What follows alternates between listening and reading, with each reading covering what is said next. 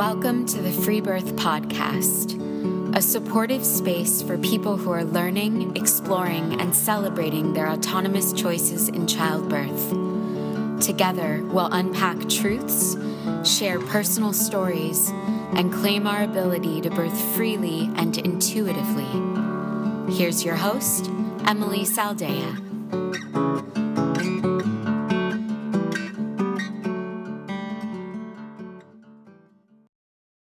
Hey everyone, a quick note here. If you're enjoying the podcast and want to support it, you can go over to patreon.com slash freebirthpodcast and contribute.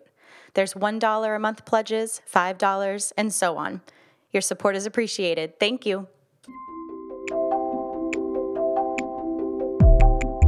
Today on the show, we have Heidi Lynn from New Brunswick, Canada, who shares the healing story of her birthing in full power with her second baby in the support of her husband and a traditional midwife. After a deeply traumatic childbirth experience in hospital with her first, it took her a long time to even be willing to consider a second child. She was left violated and angry, and knowing deep in her gut this second birth needed to be different than what she had found in the hospital. So she did the work.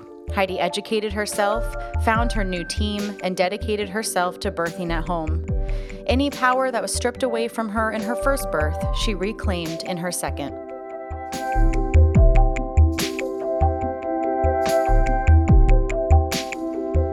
I it is a tricky thing to think about would I take back my first birth experience like if only I had known that I probably should have been at home and and whatnot um, but honestly, my first birth is what led me to the knowledge that I have now, and what led me to um, to have this second birth. And in addition to that, I now feel that I can kind of provide this, I guess, really important community and compassion to other women. That I really just want to be a bridge for women who have are between where I am now. Like they've had the traumatic birth, haven't yet had the healing one, and they just don't know if that's possible for them.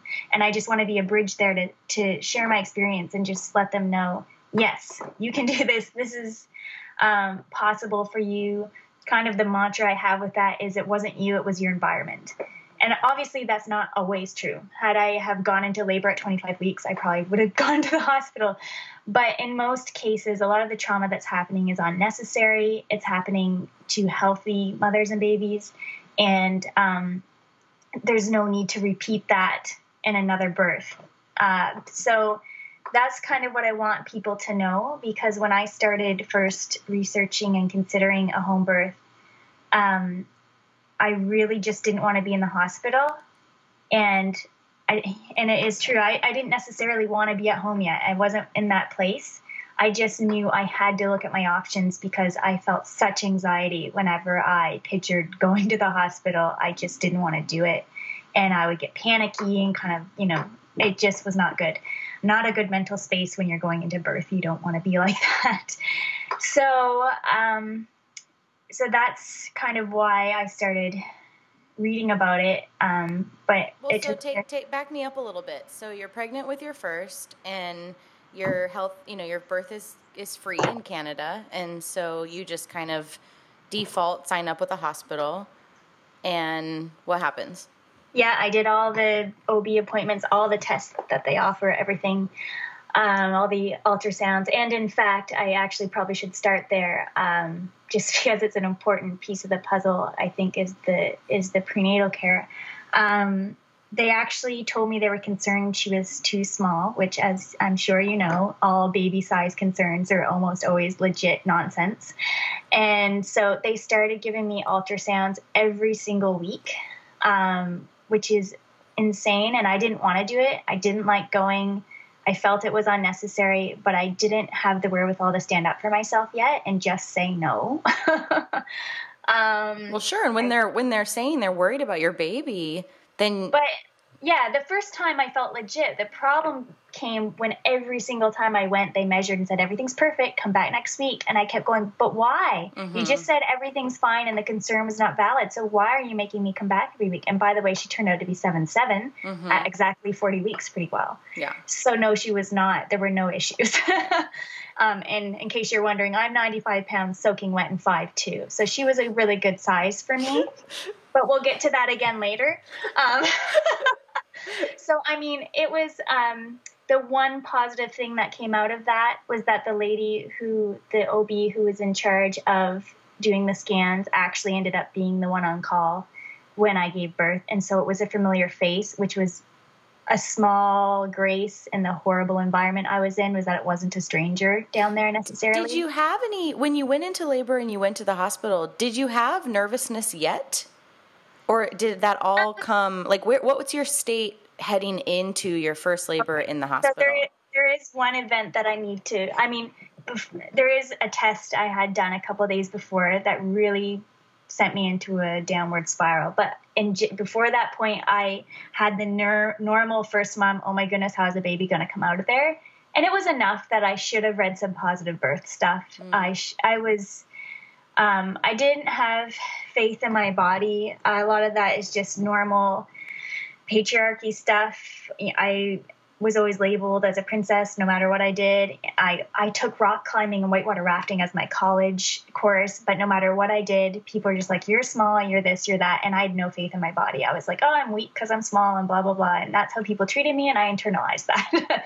and I was always trying to, you know, kind of do whatever. And yeah.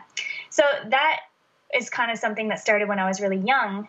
And when you carry something that long, yeah, it can affect something like birth because your body does this incredible thing. And if you don't believe that you're strong or built to do that, like, oh, you're not built for this, you're not, oh, your pelvis is too small, you can't, you know, you hear all these weird things when you're tiny, like, oh, you can't birth vaginally or you can't, you know, there's all this. So, anyway, that is not helpful. So, then the week that, um, they gave me a dating ultrasound. They pushed my due date back a week, which I believe was incorrect because, or push, yeah, they made it a week earlier. Um, I, I knew when I got pregnant, and she was born within a day of my date, but to them, she was eight days over. So I say that because the the week that she was born, um, which was a pretty good time. I thought my waters broke because I didn't know what I was looking for. And I thought maybe I should go to the hospital because I just was anxious at that point you know, like hopefully this is starting type of thing.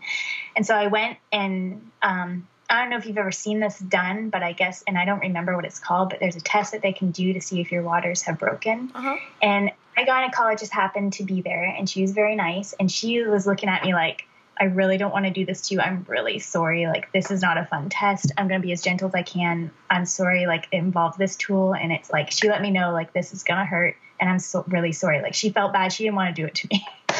And so she did it, and yeah, it hurt a lot. And I bawled the whole way home. Wait, what? What test are you? The tests I've seen are just um, little like pH strips that test the. Oh no, no! What? She stuck some tool up there. I am sorry, I can't tell you what Whoa, it was called. Interesting. But there is, um, there. I think just they opened up and then put something else in there to like feel it or something.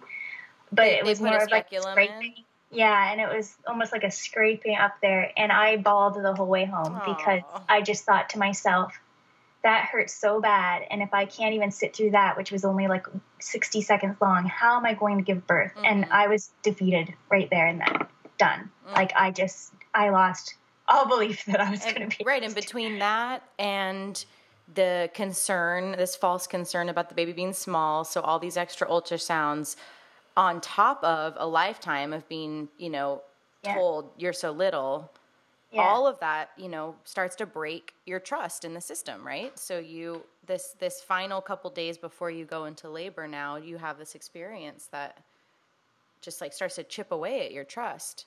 Yeah, I mean at that point, I think I'm overdue. I'm hormonal and exhausted, not sleeping anymore at that point because I'm so big. so yeah, it was a perfect storm. They did that test and it was just like, yeah, I just broke, and that was it.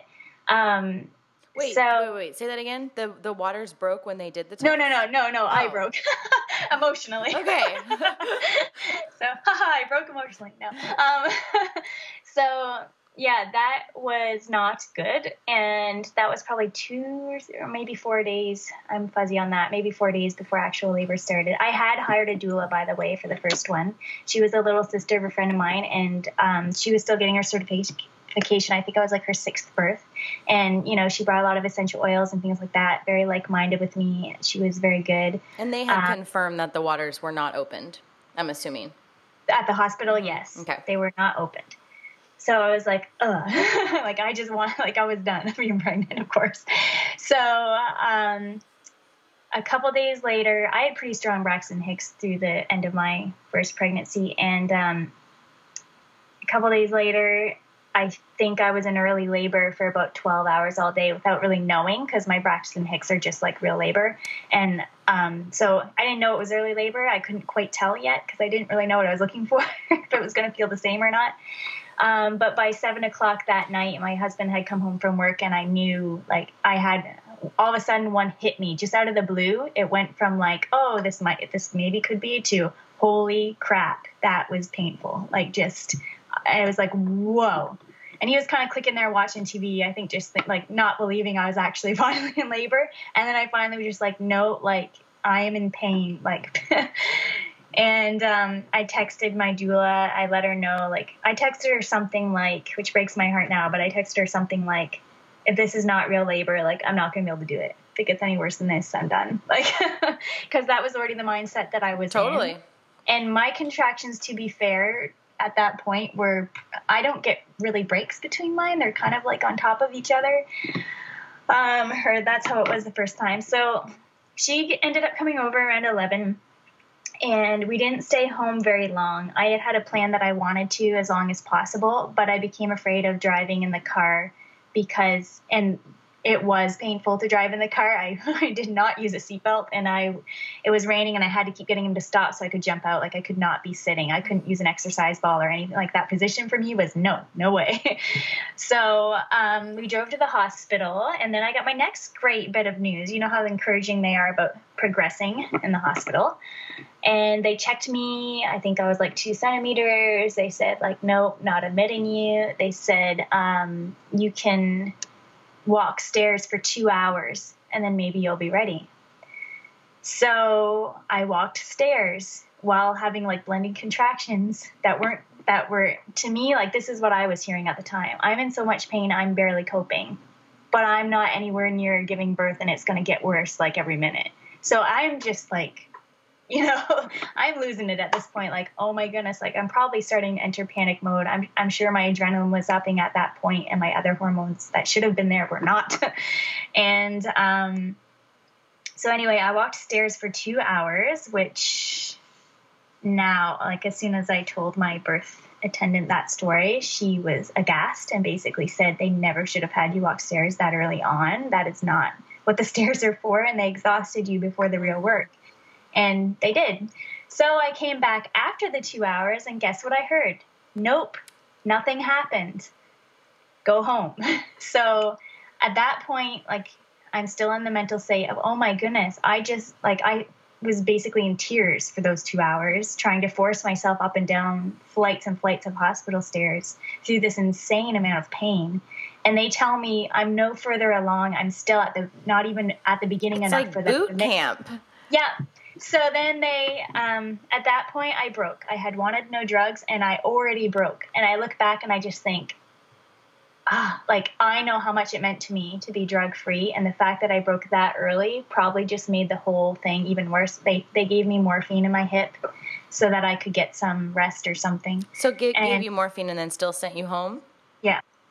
So it turned out, I'm looking back, all things considered, it turned out to be a good thing with the knowledge that I didn't have then, et cetera, et cetera, because it did give me a couple hours of sleep. And had I known what was ahead, I really needed the sleep. Um, I couldn't lay down, or the contractions were too powerful. So I, I was so exhausted by this point.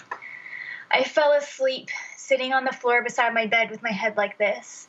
Now, you don't know me, but I'm physically incapable of napping, especially in any position that's not like in the comfiest bed in the world. So my husband can do that, but I can't. So the fact that I fell asleep like that is both a testament to the morphine and how tired I was. So I got up. Uh, my doula stayed in our spare bed, and I got up after a while, and um, it did kick things into gear a little bit. And then I threw up, and we went back to the hospital, contracting the whole way again. This time they admitted me. I had a nurse in the room sitting beside me the whole time, and I was never really able to put my finger on it at the time, but looking back now, I know it was not the right energy. There was something, I can't put my finger on it, but there was something, and her energy was not right. And I almost, it could have been that I was on a lot of drugs, it could have been a lot of things, but I felt that she was looking down her nose at me a lot, even though she was technically being kind and helping me. I just could feel something that I didn't like. And it was, um, so right away when they admitted me, I got fentanyl, and I just remember hearing the nurses saying, "Oh, there's a smile finally," because I was sitting in this chair, and all of a sudden I just kind of like finally kind of relaxed a little bit, and I was like, "Oh, good!" Like the fentanyl worked really well for a little while. Um, later on, I ended up going through two tanks of laughing gas. Um, at that point, they I love this one because apparently this is a common one I'm seeing now on on on birth groups, they told me if I accepted an epidural, I would sleep. So I kind of looked at my doula, kind of was like, eh, like she had seen me suffer long enough, and Tim had seen me suffer long enough, and I was kind of like, like if they're saying it's okay, like all right, like that's the space I was in. So I let them. I didn't feel it. I don't remember it bothering me because I was on so many other things, but it didn't work and I felt he kept I could see him keep coming in the corner of the room and whispering about me, which was super helpful to have people in the corner. What do you mean it didn't work? I felt everything. The epidural, I did not get to sleep at all because the contractions were still way too. You could painful. still feel sensations. And he was in the corner going, "Ah, uh, like I've given her so many, like she shouldn't be able to move her legs. Like why is she moving around?" And I was like, "I'm right here, and I can kind of hear you, even though I'm really high." And that's not helpful, obviously, to have people whispering about you in the corner. And then, um, so the one thing that it did do was make me unable to feel my ejection reflex and when I should be pushing. So then, um, the whole labor ended up being 36 hours, the 12 early at home, and 24 of really heavy. Um, there were several times I found reading Ina May's book so interesting because there was she talks about seeing a woman close her cervix, like checking her one minute. And well, there was a time when my OB was on vacation and I had to go to a different one for my checkup. Had to. um, and he gave me the creeps. I did not like him, and I left there going, "Man, I'm glad he's not my OB." I don't know what it was, but something about him, like I was not okay with him. Well, I don't I don't know how it is for you in your hospitals, but here our OBs don't like up and jump and attend your birth. It's whoever's on call. So it's almost kind of silly to go see one person through all your appointments because they're not going to be the one there anyway. Are they transparent about that? Um it never got brought up. I think it's assumed that it's a known thing because we've grown up and lived with socialized healthcare so long. We know that there's no private practices. Mm, yeah, that's how things go. So um, she came in around noon this would be the next day because I had the heavy labor night before and broke my water. And then they're like, "Oh, baby will be here by three. She was born at seven thirty, and meanwhile there's a huge. I love call- how I love how they can just like think they can guess. It's like so weird to me. The baby well, they saw. I think, and I think they just saw like, wow, she's in heavy labor, and we broke her water. Like, of course, it won't take more than three know, hours. I, what what confidence in the uh-uh. unknown, and what like what kind of God do you think because you are? they learn about birth from a textbook, Yeah. and there's nothing textbook about birth. And as soon as you try to put birth in a box, you know, you're done. so, and there's this huge clock on the wall in front of me the whole time, and I'm looking at it, waiting for three o'clock. Yeah, waiting for your So baby then- to pop out. I know.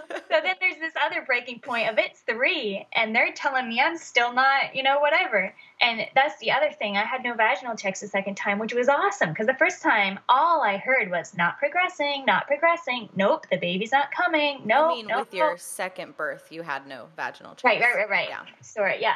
So that was really great because I didn't have anyone tell me, oh, basically the baby's gonna be stuck in there forever, so don't bother, you know, which is what it felt like the first time. So um, they broke my waters, and I, uh, they continued giving me various drugs. I was in full on panic mode. A couple of times I moved too much, and the nitrous oxide would come up the mask would come apart and i would lose it like and i mm-hmm. remember i i have very blurry memories but that i remember like if it fell off i panicked i was like like get that back on me i yeah, cannot it's like your lifeline it's my lifeline totally and so I was hysterical by that point. And now looking back, I'm like, how the heck did I even give vaginal birth? I haven't a clue. And I did hear them whispering about a C section at one point. Oh, I'm sure. And now I just want to cry thinking about that because I realize how unnecessary it would have been and how close it was to happening. And it was all because my needs weren't met. Like, how silly. Um, big white open room, all the lights on. I can't tell you how many different doctors and nurses came in because I was there for so long. Several different doctors were on call. I think I saw three different gynecologists. Well, yeah, I saw mine, the creepy guy, and then the one who actually ended up delivering was the one who had been doing my ultrasounds. And I was thankful in a way because at that point, whatever they said was going to happen. I was in no place to stand up for myself or say what needed to happen. I wasn't going to. If they said C section, that's what was going to happen.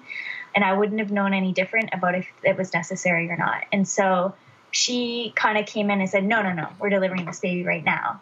So, in a way, like, I'm thankful for her because she did say, do that one thing for me. Um, but basically, she came in and said like here's what's happening. There's a lip of cervix. It's not getting out of the way. So i delivered with her hand up me holding it over which was just lovely. Um, so uh, and now I, I honestly i haven't looked into it enough to know how i feel about that now. My guess is that environmental and maybe even drug factors just meant that i was not progressing properly because i was just not in a birth state um, because I don't think the lip of cervix thing should have been an issue.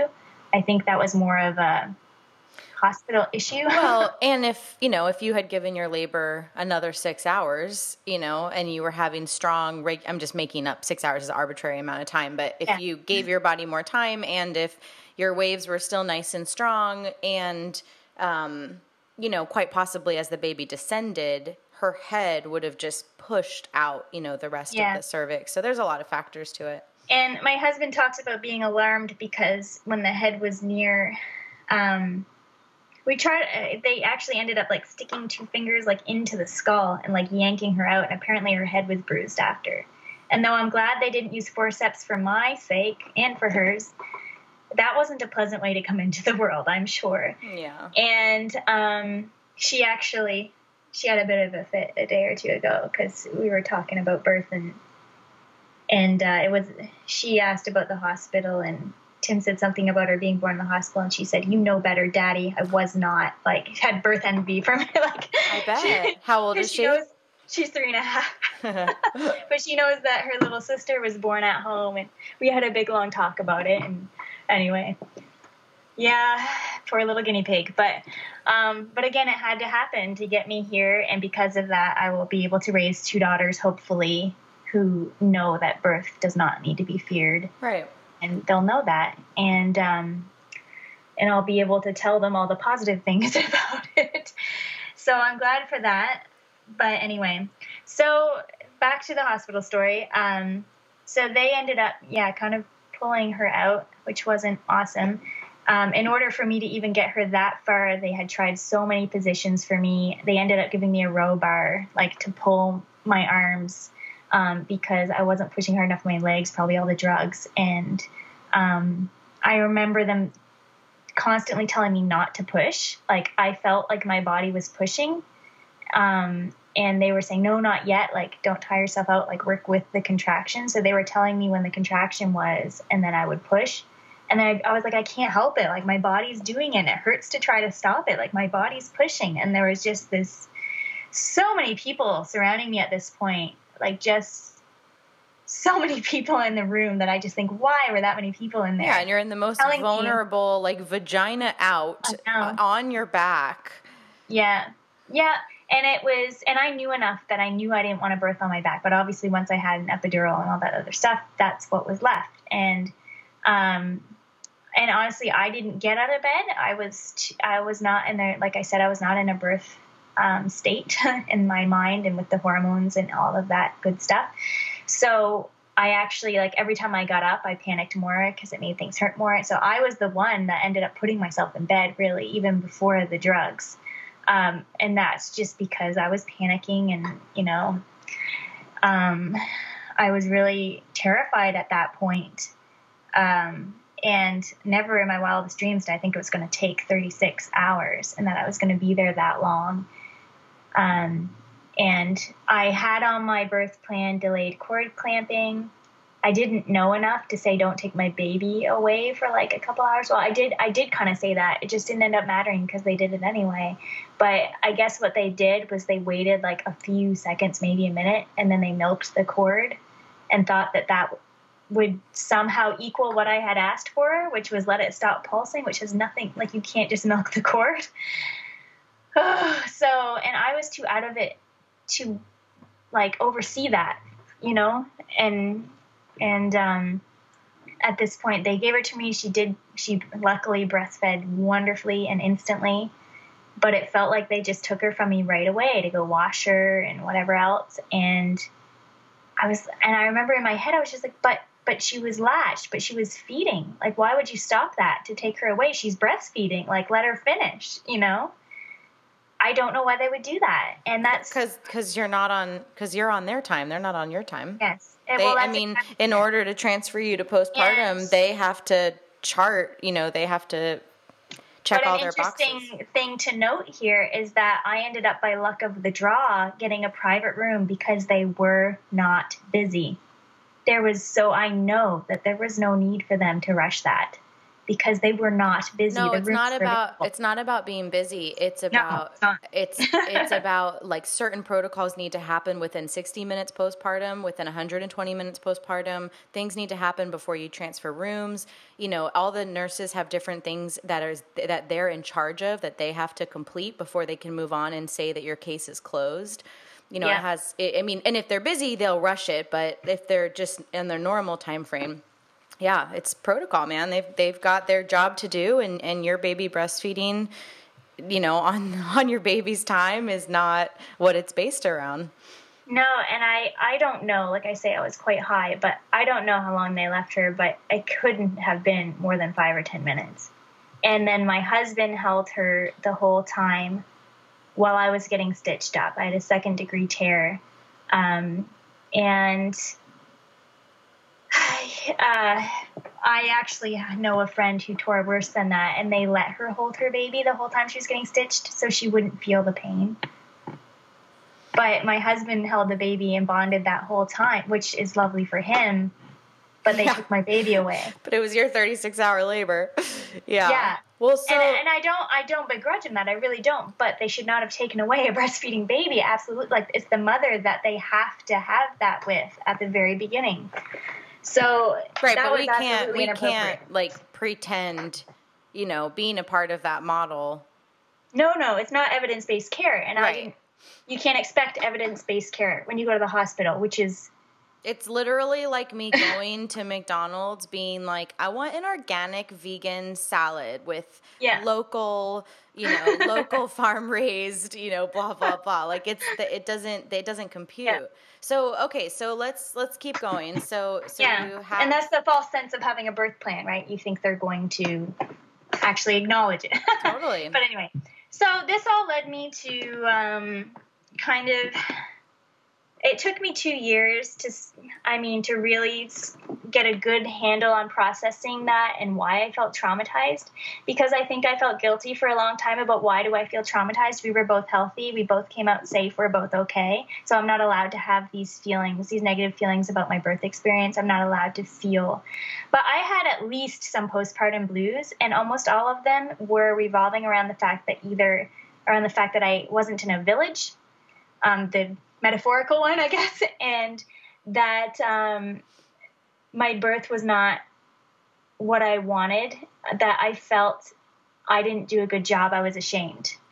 I felt defeated. I felt like no one was proud of me, and I didn't like. I was looking for that external kind of like pat on the back, like I didn't do a good job, like I ended up having drugs, you know. Um, I just wasn't. It's not something that I'm able to do. I'm just. It's some women find it easy, but I just can't.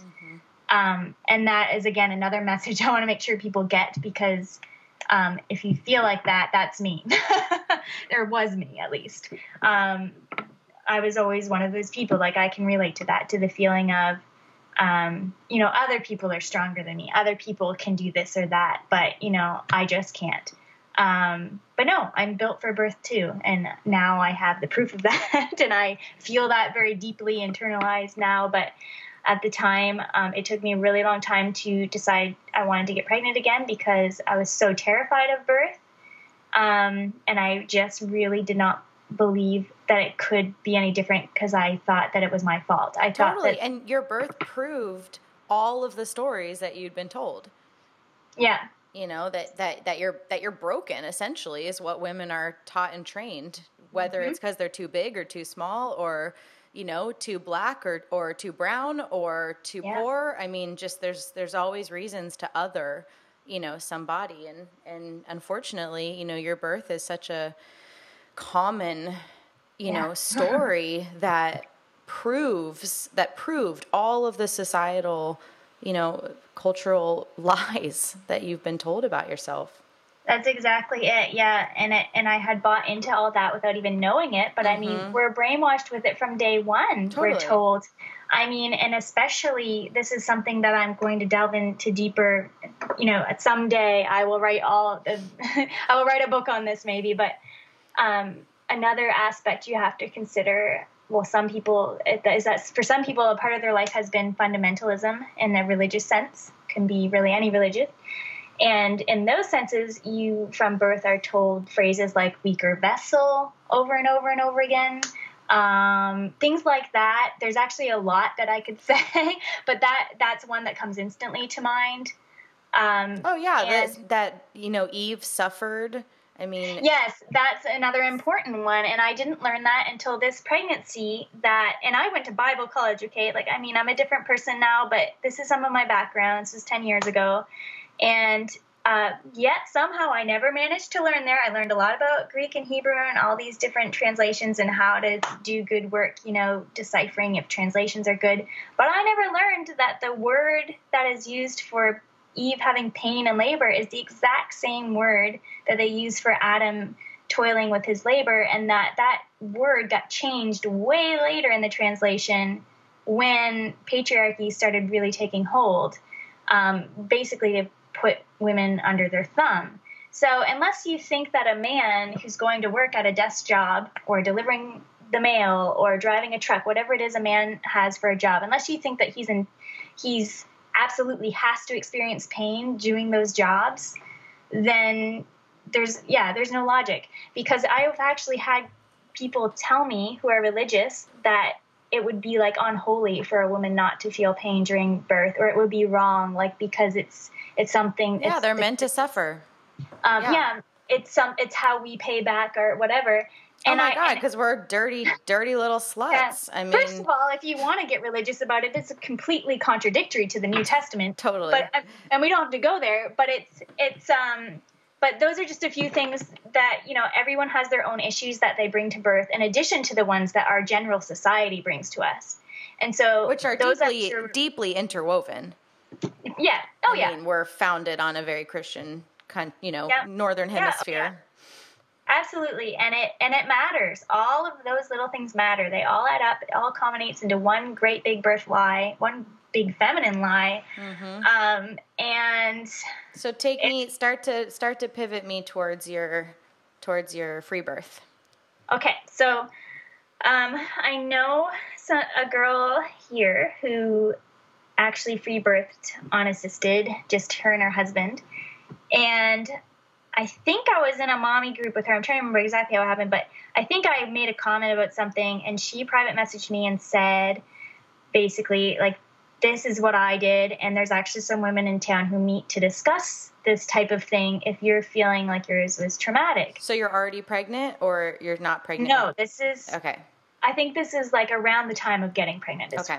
Because, so um so that was just a seed planted that was in the back of my head. So a lot of time passed, and then um, when I did get pregnant, um, I decided to probe a little bit further into that. I got onto that a group on Facebook of local moms who are mostly home birthers with this underground sort of movement.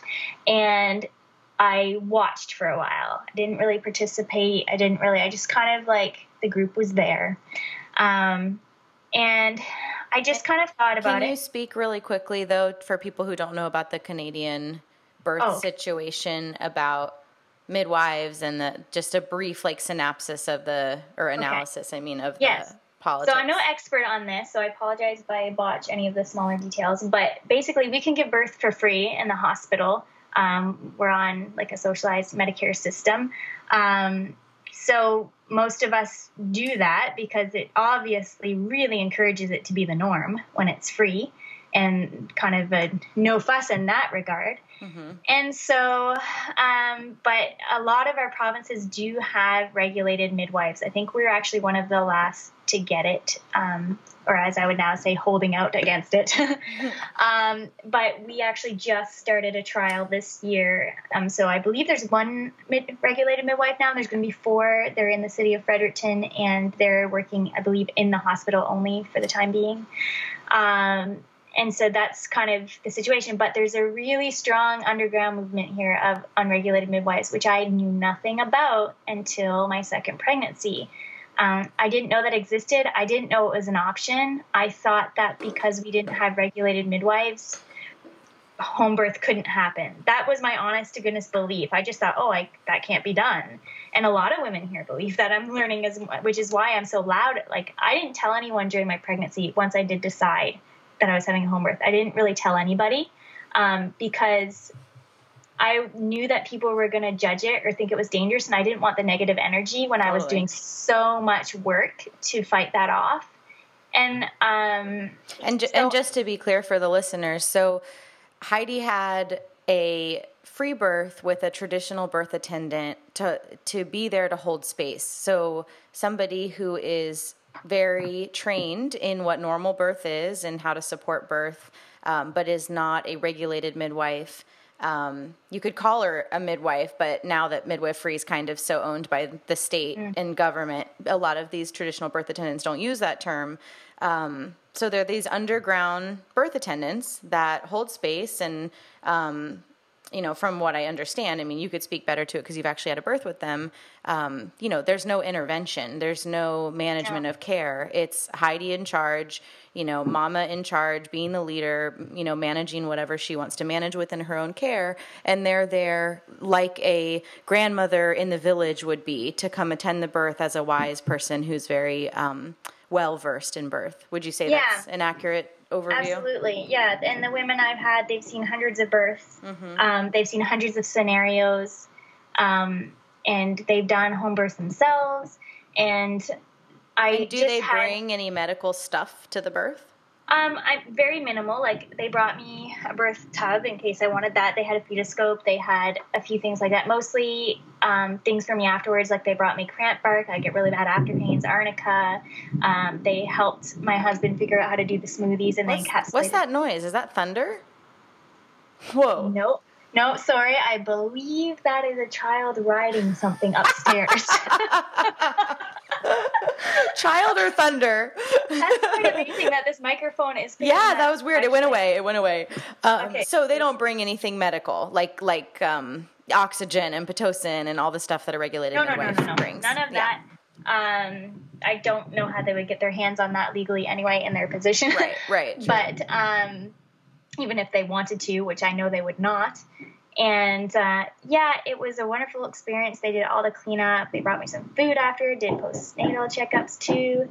And um, anyhow, so yes, they basically held space. No vaginal exams. They would have if I asked for it, but they and you know they have broken waters and stuff before when the mom really wants it for one right. reason or you another. get to decide. They don't. Yeah, but it, but stuff up. typically they prefer to be hands off, which was wonderful. I felt so uninterrupted, and I really being able to compare the two births has really helped me to um, decipher what was causing what in the hospital as opposed to home. Like whenever somebody talked to me or or gave me a vaginal exam, I had to pull out of any birth state I might have gotten into and focus my attention to what was happening basically and so i really couldn't focus on the work of birth Of because there were people asking for my attention Yeah. constantly outside of my body and i really needed to go inside of myself So, t- bring me back to when you decide you're watching this Facebook group, you're thinking about, okay, I'm not going to go to the hospital, I'm going to birth at home, you're now pregnant, you reach out to this birth attendant. Um, you shared with me before we started recording the call that you had with her. Do you want to share? I thought that was pretty awesome. Want to share that? Okay, so I just love this woman to bits. Um, I call, I got, I got the name of two birth attendants from the friend that I mentioned who had a home birth, and she had had the other one on call in case she wanted somebody. And I watched the group for a while, and I don't know. At some point, one of them said something, and I just kind of related to her, and I just thought I'll give her a call. And um, so I think I wrote her a message on Facebook, said this is what's going on, and she basically said like, "Call me. Here's my number." And I honestly think I held on to it for a couple weeks before I finally called her because this was such a process for me and my in my mind to get around even considering it. Um, I have some friends who have home birthed who have really stayed out of the medical system, and I honestly I talked behind their back. I thought it was ridiculous. And I didn't understand it at the time. I just was not there yet. I thought it was dangerous. I thought it was reckless. And that was a lack of information on my Totally. part. But I am so grateful for these friends because even though I thought they weren't getting to me and I thought they were silly, they did plant seeds that helped me in this process later on when I opened up more. so um, I gave her a call and I didn't know what to make of her. She was kind of like almost kind of cold, which is funny because she's a total sweetheart. So I was kind of nervous talking to her. And um, we had never met in person yet. And she said some she's like well why why are you considering a home birth and i told her like like my first birth is terrible i really don't want to be in the hospital again she said well that's not a good reason to have a home birth and i was kind of like what so And what did we- that? And why do you think she asked? Why do you think she said that? What did you take from that? well i i feel she's still a little a little bit uh, com- I still feel a little bit confused about it, but I think where she was, what she was getting at was that um, if I'm scared of birth, it doesn't really matter where I'm giving birth. And I think that she picked up from me like the very obvious fear in my voice of I'm too scared to go back to the hospital. But it wasn't necessarily the hospital. I was scared of birth. And she's very intelligent and intuitive that way. And I I think that she picked up on that and that's the kind of message she was trying to get through my head. So I then proceeded to try to kind of convince her, like, no, please meet with me. Like, I can't do that again. So she basically said, like, if you want to meet me, send me a message and I'll come over for a few hours and we'll have a consultation. And this is what, you know, that looks like and whatever.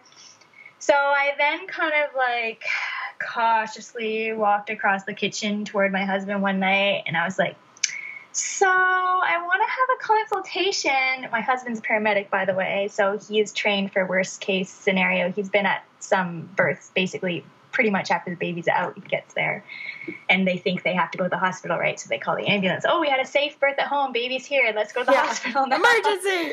so this is what. So yeah, he's done a few of those. So I'm like, I might, I kind of just want to meet with this lady and just kind of see what my options are. Like, if I really have to go back to the hospital or if there's another option. And he's just kind of like, I am not okay with that. Mm. not in a controlling way, but I scared the crap out of him because he watched me for 36 hours.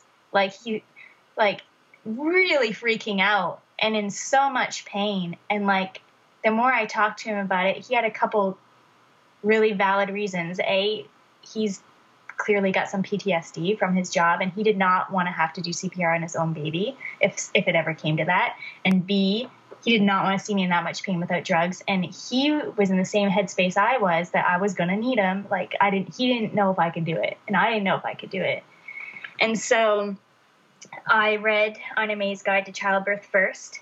So uh, we had a meeting with the birth attendant, and she came over, and they both have like very dry, sarcastic humor, her and my husband. So um, they hit it off right away. And then, like, you could feel a lot of the tension in the room was Mm, like, yeah. all of a sudden she left, and he's like, sure, let's do it. Like, she just won him over. nice. and he was still a little uncomfortable at that point, but he I think when he first heard me talking to her about my first birth, he first saw my trauma because I had hidden it a lot. Mm. And I think he didn't realize um, what it had done to me because we were both healthy and everything. He wasn't in my head, right? He saw everything go pretty normally. Uh, you know, I was panicking, but everything went well. I didn't get a C section. So I don't think he understood what was going on in my head in terms of losing my voice and all of that Isn't stuff. Isn't that so sad that we've come to a point in society today that what determines a good birth is you didn't get a C section?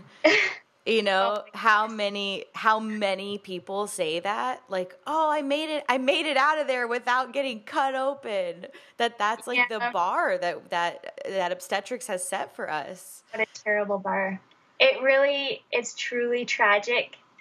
And even i've had friends tell me i think people on facebook now can tell um, where i'm at with my views on birth um, and because I post a lot of stuff, and I so when friends have had babies, I've said things to them like, "Oh, you know, I'm obviously really glad if they felt they've had a good experience." But when they describe their good experience, the the bar that they use, like, "Oh, you know, they did this and they did that," and I'm like, "Whoa, is that all we want?" Like, no, uh, it really, it really comes down to at least my baby's alive.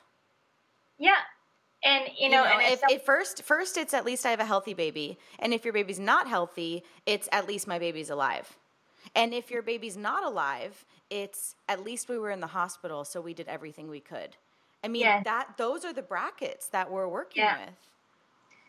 And it's just such a slippery slope, the interventions and and it's uh, it's just it's such a big topic, really. But I'll, okay, well, let's I'll go get, back. let's, back, let's go track. back to your. We're almost we're almost at time, so let's go to so, your, your free birth story. Okay, so basically, after I met with her, then I was really like, okay, this is a viable option, but I hadn't jumped in yet. Um, I read a couple more books. One was Birthing the Easy Way by Sheila Stubbs. I don't know if you've read that one. It's actually a Canadian author, and it's amazing. Uh, this is from uh, my birth attendant lent me a bunch of books, and I read and I read and I read. and um, this one specifically had a chapter on statistics between home and hospital births, and it's just amazing to me that we assume women are being dangerous or reckless giving home birth when the statistics say otherwise. And so that's the book I asked my husband to read because I said to him, like, look, I, I understand you got the message that you're not an important part of this puzzle the first time because of how the hospital is set up. But if you come in here with negative energy, it does matter. And you can't be there unless you believe in me. So read this book, and I'm hoping it'll help you get to where I am at, where I'm believing in me again, because I'm going to need you to help me with that because it's hard for me. So he did it. He read the book, and he did feel a lot better afterward and got totally on board and I got to a place where I was excited to give birth, give birth, which I really didn't think was possible because I had been so scared previously. Um, so the rest of the pregnancy, I think it was around 20, 22 weeks I met with her because I I realized how many weeks I was, and I was like, wow, if I don't do something soon, I'm going to end up in the hospital again. And then I finally picked up the phone. That's when I was finally like, okay, I have to at least do this much because I can't end up back there again, and that's what's going to happen if I don't make another plan. so, um, yeah, I continued going to my OB appointments kind of senselessly because all I did was weigh me and take my blood pressure and send me home. And the last one I called and I was like, not coming, like, and uh, just stayed at home and waited. And she actually came the next day, like 40 days, one week, I believe. And uh, so the labor it was interesting because I don't know if you've ever experienced this or had anyone say this, but I labored through the night, but I was asleep and resting perfectly, but I knew I was in labor. And I don't really know how else to explain that. It's very strange to me. Like, I was like, I remember in my sleep being like, oh, I'm having contractions, but I stayed asleep and I rested. And when writing my birth story, I kind of, um, I talked about how I don't think that could have happened if I was having a hospital birth because I'm a light sleeper and I would have woken myself up. I would have been like, labor! And I would have been like, I have to go somewhere. I have things to do. But I was like, oh, I'm at home where I need to be. And yeah, so there's nothing to do. There's nothing to do. And I stayed asleep. Can you imagine? I would have felt 10 more hours of labor I would have been way more exhausted for it because I didn't sleep the night before. And instead, I had this beautiful gift of sleep and rest. And like, so in the morning, um, my husband got up from work, and that did wake me when he got out of bed. And then I was like, I sat up because I was feeling them and I had a contractions timer on my phone and I was kind of like gung ho to do something. So I was sitting there just wondering if they were regular and my daughter was still asleep. And he went down to shower and I texted him and I was like, You might not be going to work today. and he's like, Well, let me know. He's like, I'd like to at least show up if I can and if not, whatever. So he asked me before he left and I was like, Well, he only had so many sick days or vacation days that he could use and I wanted him to use them when the baby was actually here and I needed the help. So I was like, well, go just in case, and I'll let you know if it's for real. I was 99% sure at that point. So like a half an hour later, I texted him and I was like, come home. so we had to like turn right around and come back, back home. Um, so I was here alone actually for like an hour with my daughter and I just kind of played with her between contractions, threw some laundry in. I was feeling so calm and relaxed. And the difference between that and the whole time, instead of focusing on my breathing and stuff, thinking, oh, when do I leave? Do I leave now? Do I leave later? Oh, I have to make a decision. Do I have to do this? Do I have to that? And it was like, no, no, I just have to do it. I just have to be here. All I have to do is be. And it happens. And um, so I guess my husband contacted my mom and said, can you go over there till I get back? So my mom came over. She, the plan was for her to take my daughter anyway. Um, I would have really liked for her to be here, but I personally couldn't focus, I would have been on mom mode and I couldn't have been in a trance. I would I would have been trying to take care of her. So so it ended up that she did not stay, but um, my contractions from that point when I woke up in the morning were very regular, long, and very strong right from the get go. So I texted my birth attendant to say, I'm pretty sure this is the real thing um, I don't know, like, I guess probably you should come. Like, I'll let you know in a little bit, maybe if you want. And she was like, no, this is the real thing. I know it. so but I don't know. She was out of town.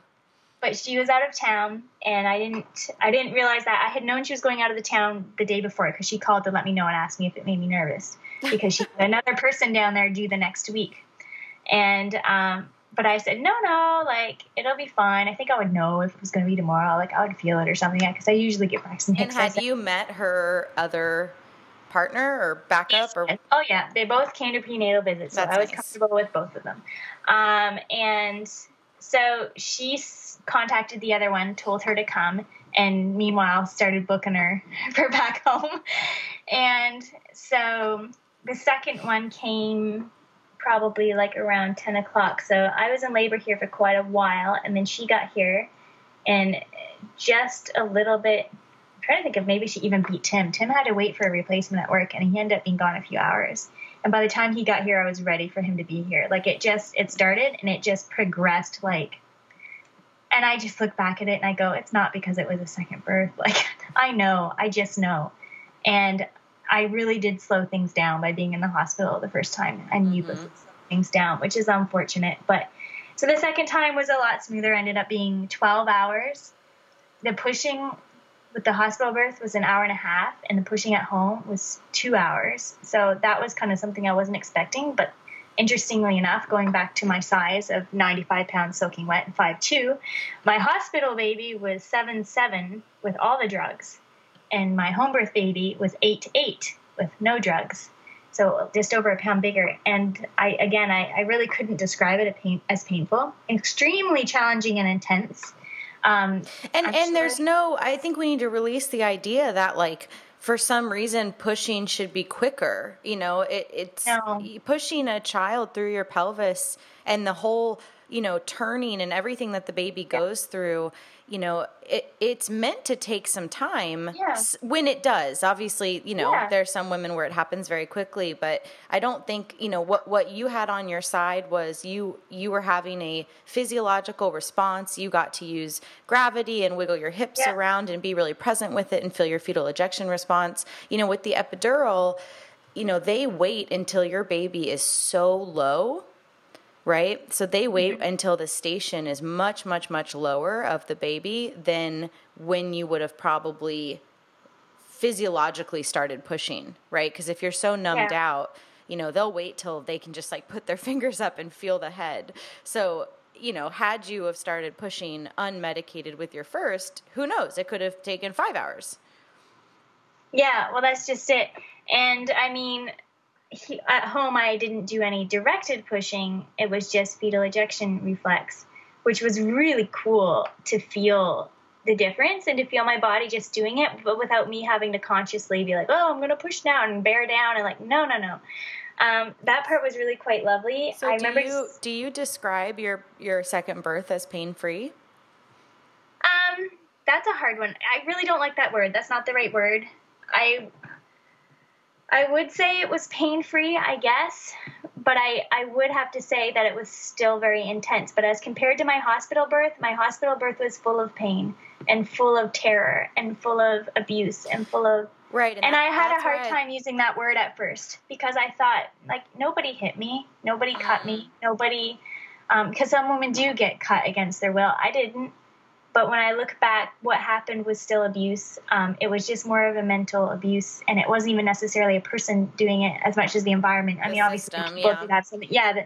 And um, but it was nonetheless, and I had to walk a really long road before I could give myself that and say that that is what happened, um, so that I could move past it. I mean, the system is abusive.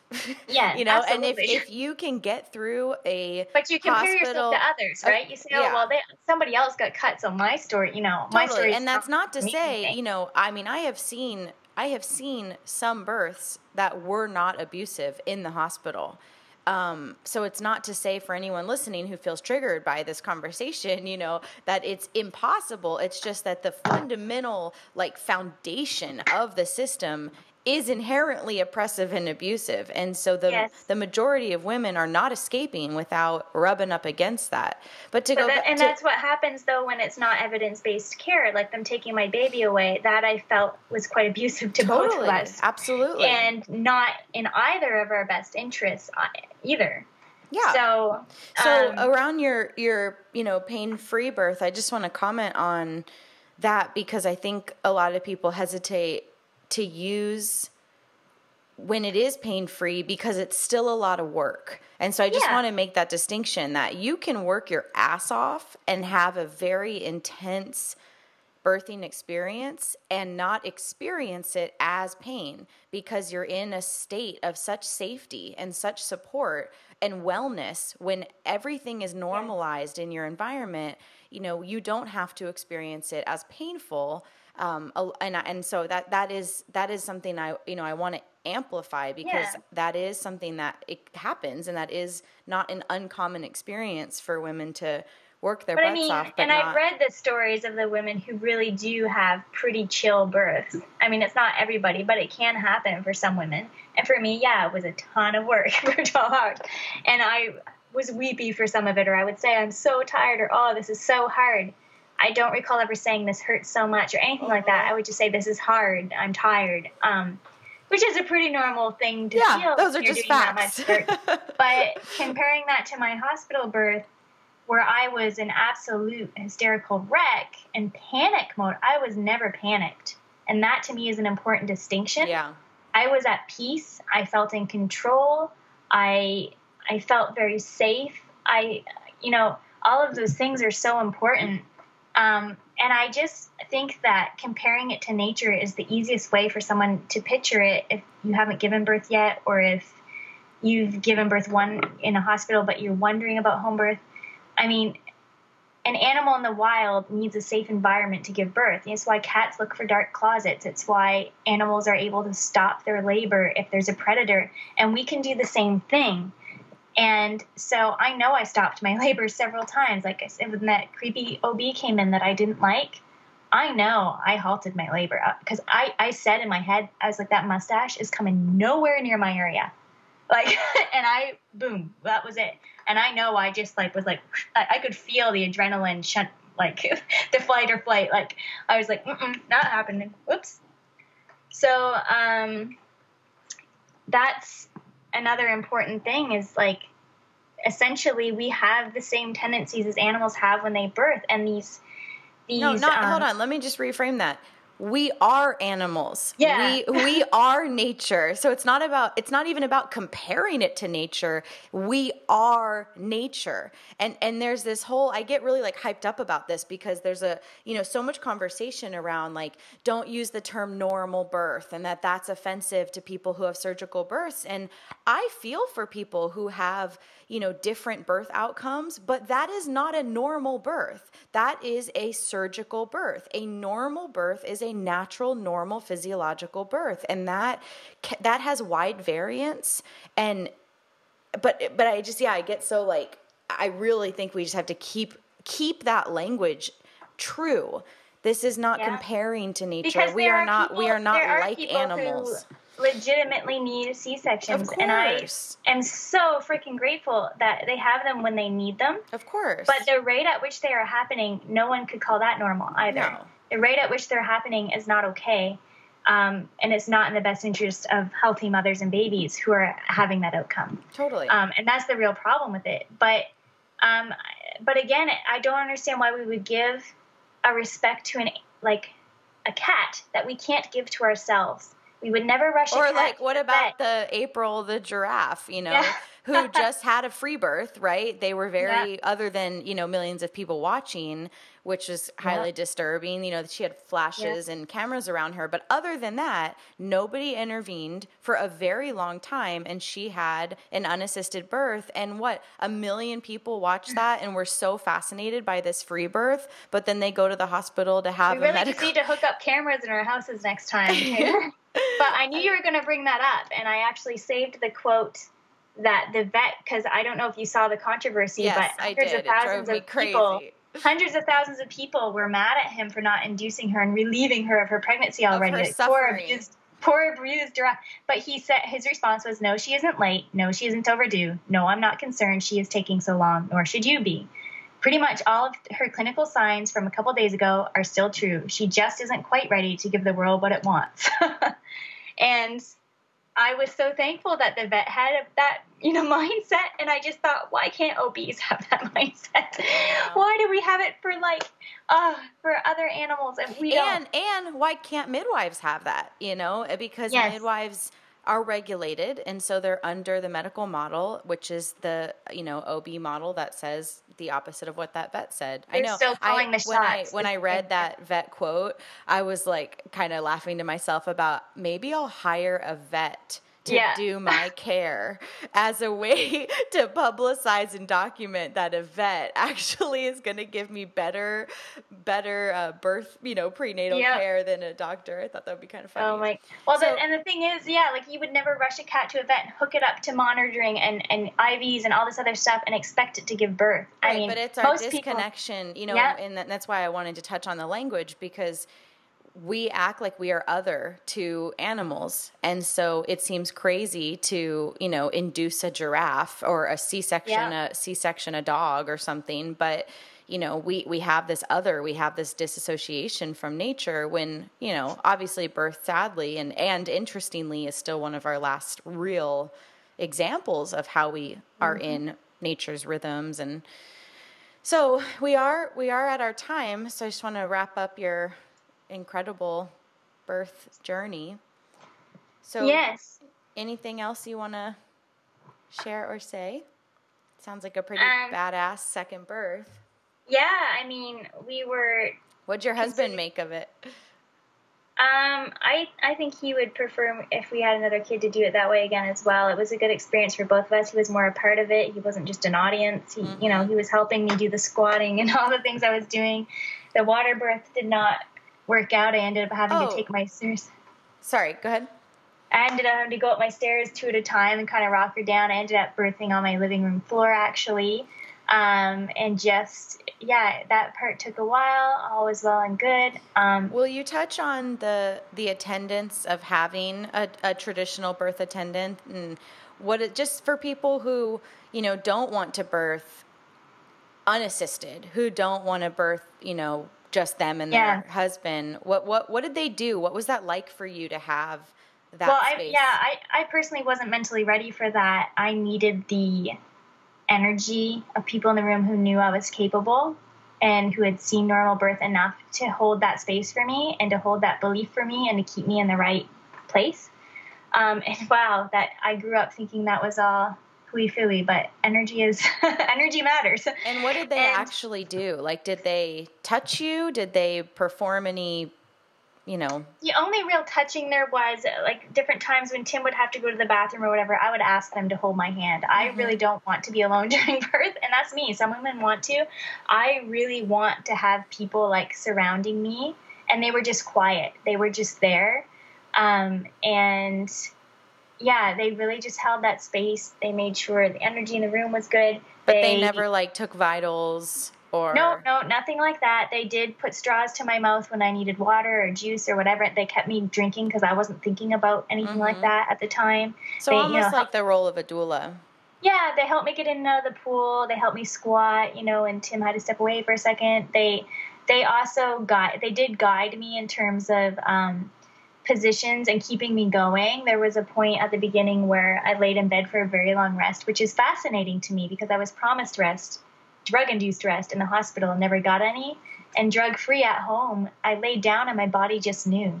My body just knew I needed a break and it just took it all away. And I, I I think it was like a half an hour long. I just laid in bed and I was almost asleep. And this was in the heavy, heavy like labor. Nice. So, um, and then there was a point where she said, "We really need to get you moving again." After I was done that rest, so there were a few little nudges in the right direction, but very little, and only positive comments about. You know, I said, "Oh, I'm feeling weepy," and, and she said, "That's a really good sign," mm-hmm. and that's all mm-hmm. she said, and left it at that. Like instead of being like, "Oh, like in the hospital," it's just like, "Oh, would you be quiet already? Let me get yeah. some more drugs." Another hysterical woman. yeah. And what about afterwards? Did they check out the baby? Do they are they hands on at all with delivery or, or the postpartum? They they checked over the placenta. They encapsulated that. In terms of baby, they pretty well gave it to me. We did a cord burning, which they helped with. Um, and yeah, I, I think they looked her over a little bit. I would have to confirm that for you. And for me, um, you know, they kind of let me know what the tear situation was. And interestingly enough, I tore the exact same way I did in the hospital on the same side and everything. Mm-hmm. And at home, I didn't get stitches. That was one of my main fears. I was like, I can't have a home birth. I'll probably need stitches mm. again. So I have to be in the hospital. I didn't know that was an option not to have stitches. And oh my goodness, I felt mismatched for so long. And now I'm fixed because I had the same tear, which was a blessing because it all healed properly this time because I didn't get stitches. I so you had a second degree tear again and then didn't suture. Right. So and which was excellent. None of that itching or any of that, and mm. it healed so much better on its own. And I practiced five days in the bed, five days around the bed, maybe even a little more. Um, and I did. I asked her. She came over a couple times for um, postnatal visits, and I asked her to check my tear um, because I was having some pain, which later turned out to be pelvic floor muscle, uh, which I dealt with. But um, but my tear was healed beautifully. Like it, you would never know that I did something that's considered extreme now. Sadly, like so. Um, yeah. So that's that's basically what they did. They were here to um, to make sure that my needs were met, and that if I needed anything, I had it and that it was quiet and dark and and a safe space for me. And um, that's really it. And i would do it again honestly because um, i'm very needy and demanding during birth and i don't know if tim could keep up. It was actually really nice to have the extra hand and totally. they did all the they did all the cleanup for me. So they brought the tub they cleaned it up after they brought me meals after. So it's going to vary between attendants what it is they do but they would let you know in a consultation mm-hmm. um, what it is that they offer um, and what the price is for that. And i feel like i robbed them to be honest. They did so much for me. Um, and yes it was a bit of a financial sacrifice to not birth for free but what i got and what my baby got in return for the money um, it would it would have been so much more costly to be at the hospital in other ways. Well, and, and again, I, I, mean the comparison to McDonald's, like I yeah.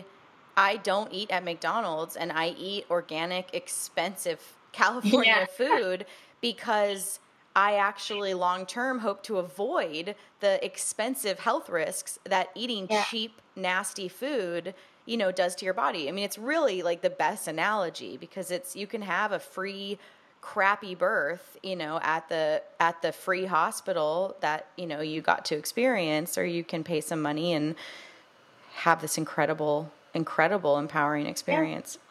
Yeah. I think the main outcome from it all um, would be that I really learned learned from my first birth that like I said, I was ashamed, defeated, I was weak, I was broken, I couldn't birth.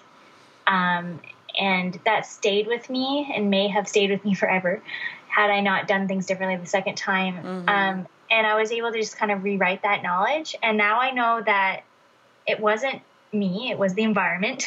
And it wasn't that I was weak. And actually, I didn't need drugs. What I needed was a quiet, dark space right. where I was love and support, love and support, and, and respect. And when I didn't get that, the drugs helped me to give birth despite it. So hmm. that's why I needed it. I needed the drugs to help me cope with the fact that I, I, I wasn't able to produce the, the hormones I needed to birth in that environment because my body was saying fight or flight, fight or flight, and shunting blood away from the uterus, causing pain. Like it's a very scientific thing.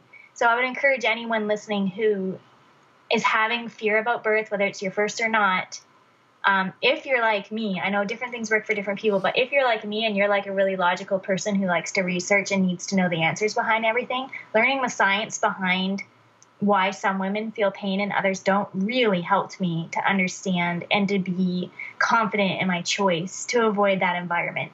Um, and it did make a tremendous difference in my perception of pain um, because I didn't like I say, I, I would call it pain free, the second home birth. Um, intense but pain free. And um, what I take away from it, most women will think about birth and they'll immediately think about the physical aspect of it. Um, and I don't really care that my second birth was intense.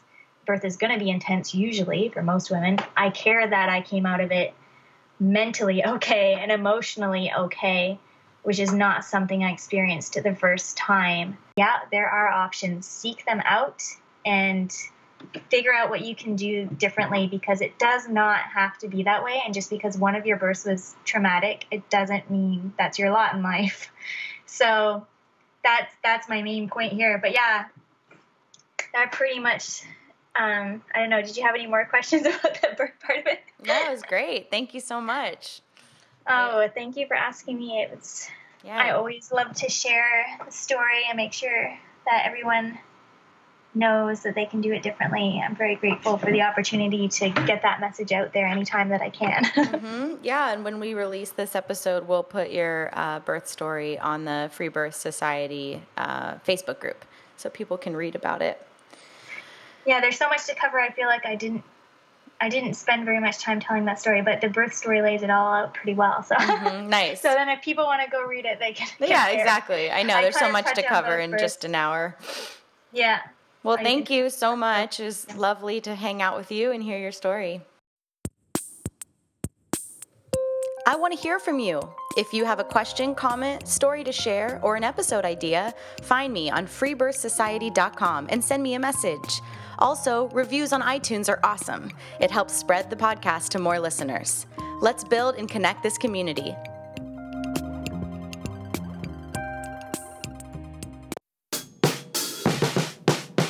That's it for today, everyone. Join us next week for another episode of the Free Birth Podcast. Thanks for joining us, and remember your body, your choice. Lots of love.